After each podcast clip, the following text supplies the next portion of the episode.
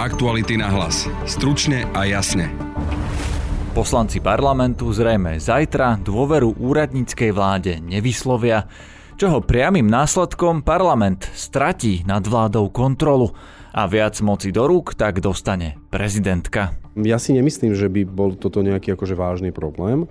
V dnešnom podcaste budete počuť ministrov zdravotníctva a pôdohospodárstva, poslancov Petra Pellegriniho, Romana Mikulca, Mariana Vyskupiča, Andreja Stančíka a Borisa Suska a v repríze aj poradcu prezidentky pre ústavné právo Mariana Gibu. Prinášame vám aj krátky prehľad najdôležitejších správ, ktoré si dnes môžete prečítať na aktualitách. Hnutie Oľano je zatiaľ najmenej transparentnou stranou v predvolebnej kampani. Hoci Slovensko je oblepené ich billboardami, tieto výdavky zatiaľ nie sú viditeľné na ich transparentnom účte. Vladimír Putin sa vyhrážal ďalším útokom na Kiev. V dnešnej relácii na rovinu to generál vo výslužbe Pavol Macko označil za absolútne nerealistické. V službe Aktuality navyše si môžete prečítať článok o tom, či Eduard Heger príde o pozíciu jednotky na kandidátke strany Demokrati a čo na to hovoria jeho potenciálni politickí spojenci. Počúvate podcast Aktuality na hlas. Moje meno je Peter Hanák. Trouble. The Killers, Martin Garrix, Hardwell, Michael Patrick Kelly, Regan Bowman, Editors, Jason Derulo, Alvaro Soler, Celeste Buckingham, Mike Spirit, Cameron, Jesse Ware, Mark Dunn a najmä absolútna megastar Imagine Dragons.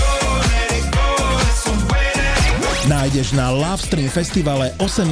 až 20. augusta v Bratislave na starom letisku vo Vajnoroch. Vstupenky a viac info na www.lovestream.sk. Buď tam s nami. Ani dnes sa v parlamente nič nezmenilo na tom, že úradnícka vláda Ľudovita Odora zrejme pri zajtrajšom hlasovaní nezíska podporu nadpolovičnej väčšiny poslancov.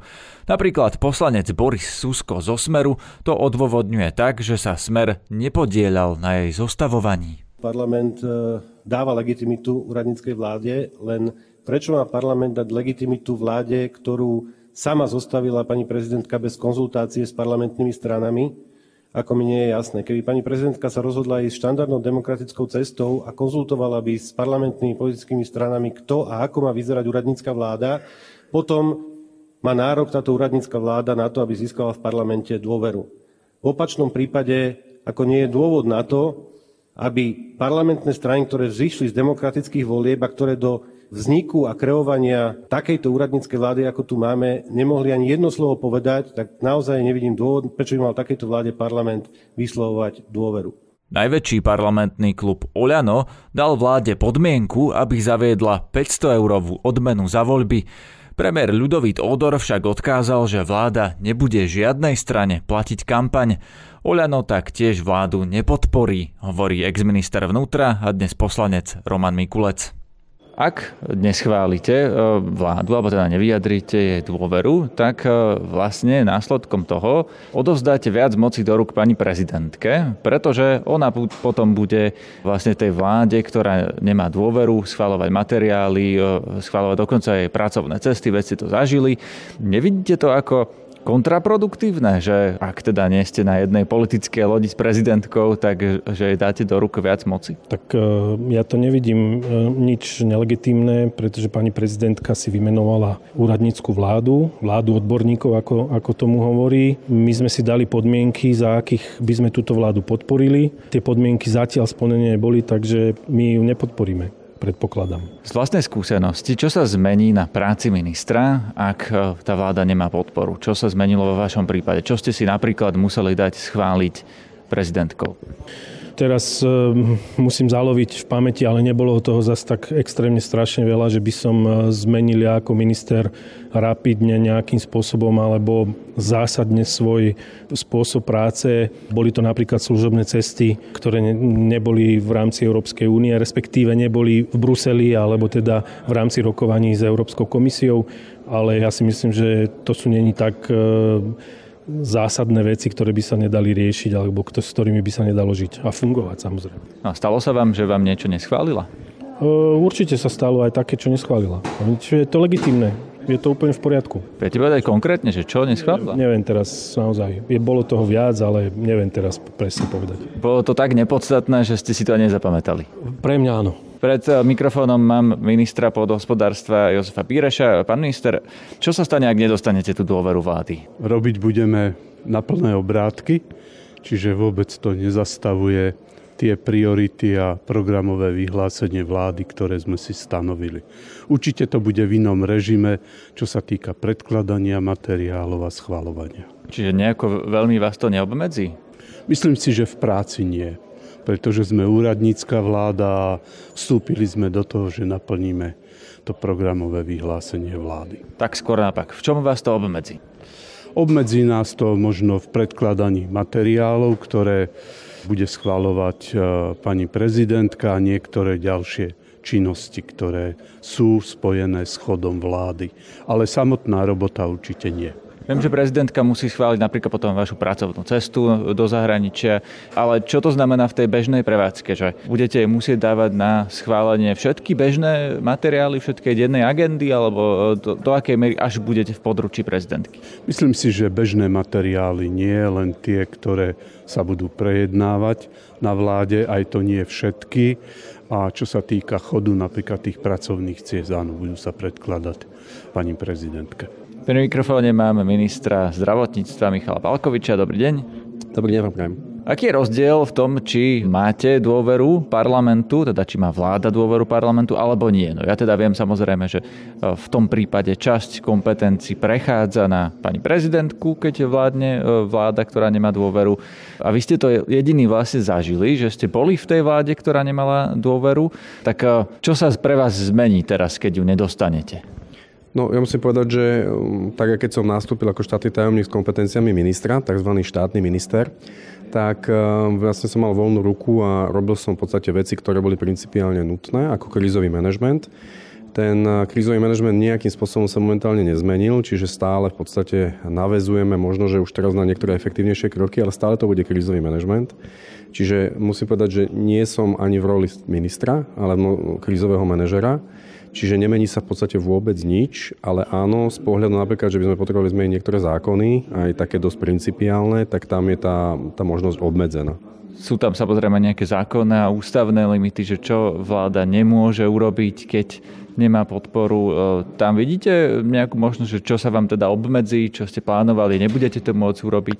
Určite áno, už napríklad len v DRG, kde sme potrebovali zmeny, ktoré sa týkajú napríklad zákonných úprav, tak tie budeme musieť len pripraviť, ale sú tam napríklad aj niektoré veci ohľadom obmedzovania krížového vlastníctva a podobné veci, ktoré by sa mali riešiť. Možno, že sa samozrejme nestihnú priebehu týchto troch mesiacov, ale minimálne pripraviť tú pôdu.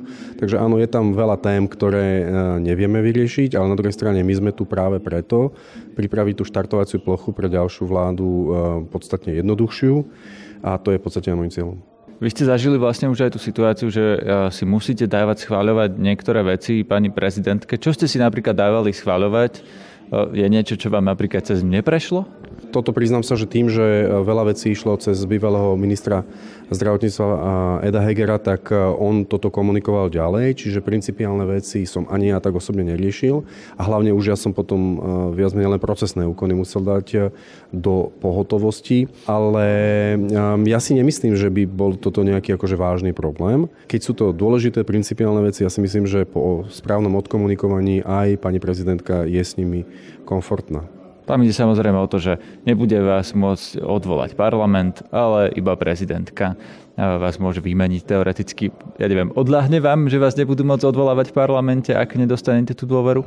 Nie, rovnako ako sa vôbec nezamýšľam nad tým, že či budeme do oktobra, alebo decembra, alebo do akokoľvek iného času, to nie je pre mňa podstatné. Tak rovnako sa vôbec nezaoberám týmito otázkami. Pre mňa dôležité posunúť tie veci dopredu, nastaviť ich správne, nastaviť ich tak, aby pacient cítil, že minimálne to, čo stagnovalo, tak sa posúva dopredu a to, čo vôbec sa neriešilo, tak sa aspoň otvorilo. Úplne posledná vec a znova sa vrátim na začiatok. Čo je teda konkrétne to, čo nebudete môcť posunúť dopredu, ak nedostanete dôveru? No napríklad je to, že nebudeme vedieť zákonom ošetriť DRG, to znamená, musia tam ísť nižšie právne predpisy, ktoré budeme vedieť zmeniť, ale nebudú mať takú silu, A to je jedna z takých, by som povedal, dôležitých vecí. Ďalšia vec je, že samozrejme my ešte nevieme, ako sa budú vyvíjať aj niektoré iné projekty či už je to tá výstavba, kde by sme možno že potrebovali nejakú legislatívnu zmenu, tak toto už v podstate nebudeme vedieť urobiť. Ale zase, keď si pozriem na reformy, ktoré sú začaté a ktoré sú pre nás veľmi dôležité a sú aj v programovom vyhlásení vlády ako jedny z kľúčových, tak tie samozrejme bude posúvať dopredu. Najmä v tej komunikácii, najmä v tom, aby sme vysvetľovali v regiónoch, ako to reálne myslíme. A vidíte napríklad, že aj v prípade APS-iek, čiže ambulantné pohotovostné služby, sme našli aj spoločnú reč na tzv. doplnkových bodov. To sa dá aj bez dôvery. Áno, samozrejme áno. Peter Pellegrini z hlasu úradnícku vládu tiež nepodporí, aj keď hlas po nej volal. Postoj hlasu k vysloveniu dôvery vláde pána Odora je nemenný a hlas dôveru tejto vláde nevysloví. Ak hovoríme o programu vyhlásení vlády, svojim rozsahom je primerané dĺžke obdobia, na ktorú táto vláda by mala mať mandát riadiť Slovensko.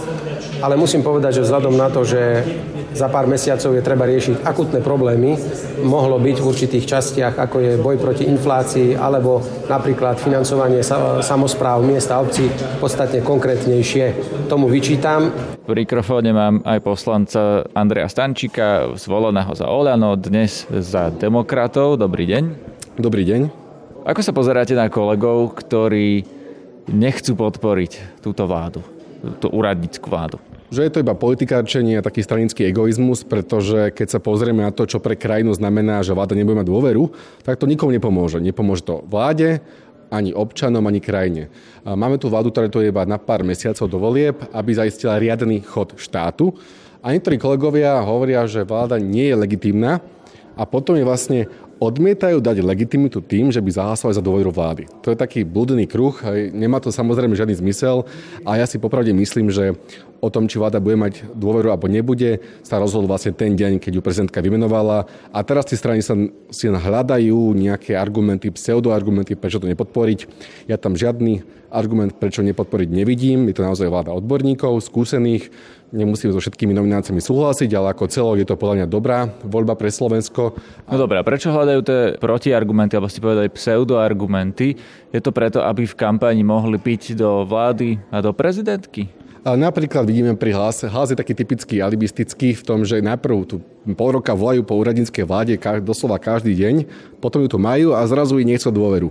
Potom tu máme Olano, ktorý si dal podmienku, ktorá sa nedá splniť. V momente, keď tá podmienka bola vyslovená, Oľano dobre vedelo, že ju vláda nesplní. To proste nie je možné. Takže to je tak, iba taká zámienka, je to znova kampaňová téma.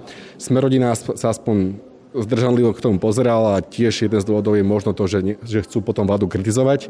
A čo sa týka Smeru, ty si vymysleli nezmyselný príbeh o Sorošovi ambasáde, ktorý nikto pričetný nezoberie, ale nikto zase určite áno. Takže znova to je také politikárčenie. Na konci dňa to, že vláda nebude mať dôveru, bude iba v neprospech občanov a tejto republiky. A pýtal som sa aj poslanca Mariana Vyskupiča zo strany SAS, ktorá úradnícku vládu podporí. Keď sa pozrieme na PVV, tak zaprvé vidíme tam veľa z našich hodnôt, veľa z nášho programu. Ja poviem za verejné financie, vidím tam ako jednu z troch základných krátkodobých priorit celej vlády prípravu zodpovedného rozpočtu. Vidím tam to, čo napríklad nevedela urobiť predchádzajúca vláda, že program stability síce deklaroval, že potrebujeme konsolidovať, aj teda povedal, že kam by sme sa mali dostať, ale tie čreva, tie opatrenia, že čo musíme urobiť, kde treba treba niečo škrtnúť, aby sme sa tam dostali, neboli. Takže vláda, aktuálna úradnícka sa tiež zaviazala, že tieto opatrenia pripraví.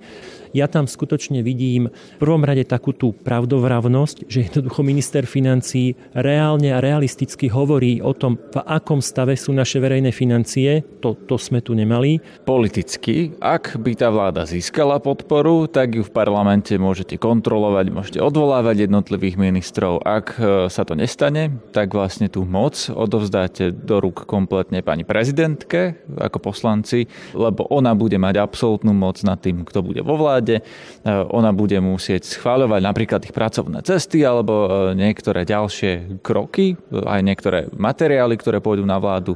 Bude musieť mať vláda predschválené prezidentkou. Myslíte si, že je to správne, že e, prezidentka by mala mať v rukách moc, keď je to vlastne jej vláda? No v prvom rade toto je jeden z argumentov, prečo my hovoríme, že podporíme, že teda vyslovíme úradníckej vláde dôveru, pretože by nad ňou mal kontrolu parlament. No, ak sa to nestane, a teda ja samozrejme som realista, s najväčšou pravdepodobnosťou vláda dôveru nezíska, teda bude platiť to B, čo ste povedali, že teda jednoducho pani prezidentka bude mať nad vládou kontrolu a či to je dobré alebo zlé, no tak štandardný stav je, že teda parlament má nad, nad vládou svoju kontrolu. No potom samozrejme, ak parlament sa dostal do stavu, že teda nevedel mať vládu, hej, tak proste nastupuje ústavná právomoc pani prezidentky, ktorá teda vymenovala úradnícku vládu. No a naše hlasovanie, myslím si, že jasne hovorí, že my sme skôr za to, aby tá vláda tú dôveru získala. Je tá vláda následne plnohodnotná, môže proste fungovať samostatnejšie a teda nie je závislá teda na schvalovaní rôznych vecí, alebo teda dokonca určité veci ani nemôže.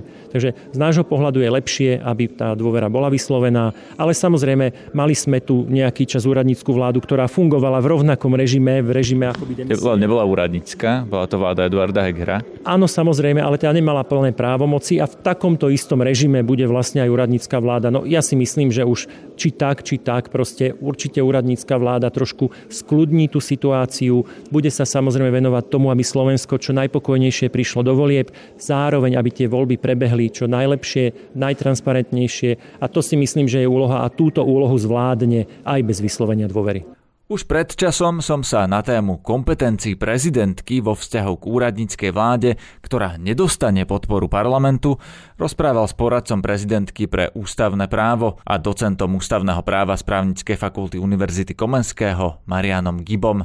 Tu sú v repríze krátke ukážky z tohto rozhovoru. Je nepochybné, že úloha prezidenta vo vzťahu k vláde sa tu samozrejme posilňuje, ale celý tento mechanizmus je dosť netypický, zvláštny a bol zavedený e, veľmi horúcou ihlou. Bol ušitý v roku 2011, doslova za dve hodiny v skrátenom konaní. To bolo prehnané parlamentom, táto novela ústavy, ktorá vytvorila tento model, e, že prezident udeluje súhlas vláde a podobne a má to veľké množstvo medzier a nejasností, e, ktoré sa ukazovali už aj v priebehu rokov, aj v akademickej rovine sa rozoberali a teraz sa zase ukazujú v praxi.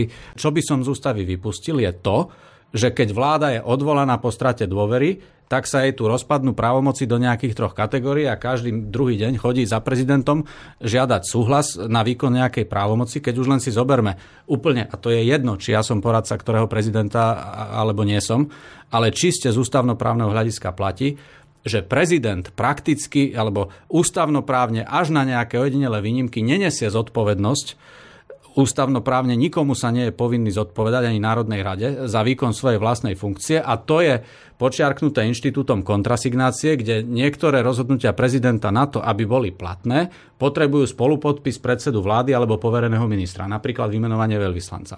A tu zrazu sme v situácii nejakej kontrasignácie na ruby, že prezident ktorý za iných okolností potrebuje súhlas vlády, aby mohol niektoré svoje právomoci vykonať, teraz dáva vláde súhlas na to, aby ona mohla vykonávať svoje vlastné. A ešte k tomu je to tak nedomyslené a v tej rýchlosti sa na to zabudlo, že keby teraz sa úrad prezidenta náhle uvoľnil, tak táto právomoc prezidenta udeľovať vláde súhlas na jej vlastné právomoci by neprešla na nikoho, lebo tak je tá ústava jednoducho naformulovaná. Čiže vláda by zrazu, hoci odvolaná, vykonávala časť prezidentských právomocí, len by nemohla vykonávať tie zo svojich vlastných, zo svojich vlastných, na ktoré potrebuje súhlas prezidenta. Keby sa teraz niečo stalo prezidentke, že by nebola schopná vykonať funkciu, tak, tak rozhodne by sme sa dostali ešte o hodný kus ďalej v, v tom e, fungovaní ústavných orgánov, ktoré sa nedá označiť za riadne. Celý rozhovor nájdete, keď si vygooglite na rovinu s poradcom prezidentky M. Kibom. Aktuality na hlas. Stručne a jasne. To je na dnes všetko. Počúvajte aj ostatné naše podcasty. Upozorňujem špeciálne na náš nový podcastový seriál Telo, ktorý vychádza každú druhú nedeľu a jeho ďalšia časť vyjde aj túto nedeľu. Tento podcast je spoplatnený a tak ho nenájdete v žiadnych podcastových aplikáciách, iba ukážky a prvú časť, ktorú sme vám otvorili zadarmo, ale všetky časti tohto podcastu nájdete iba v službe Aktuality navyše na našom webe Aktuality.sk alebo aj na weboch Diva.sk a Najmama.sk. Na dnešnom podcaste Aktuality na hlas sa podielali Zorislav Poliak a Adam Obšitník. Zdraví vás Peter Hanák. Aktuality na hlas. Stručne a jasne.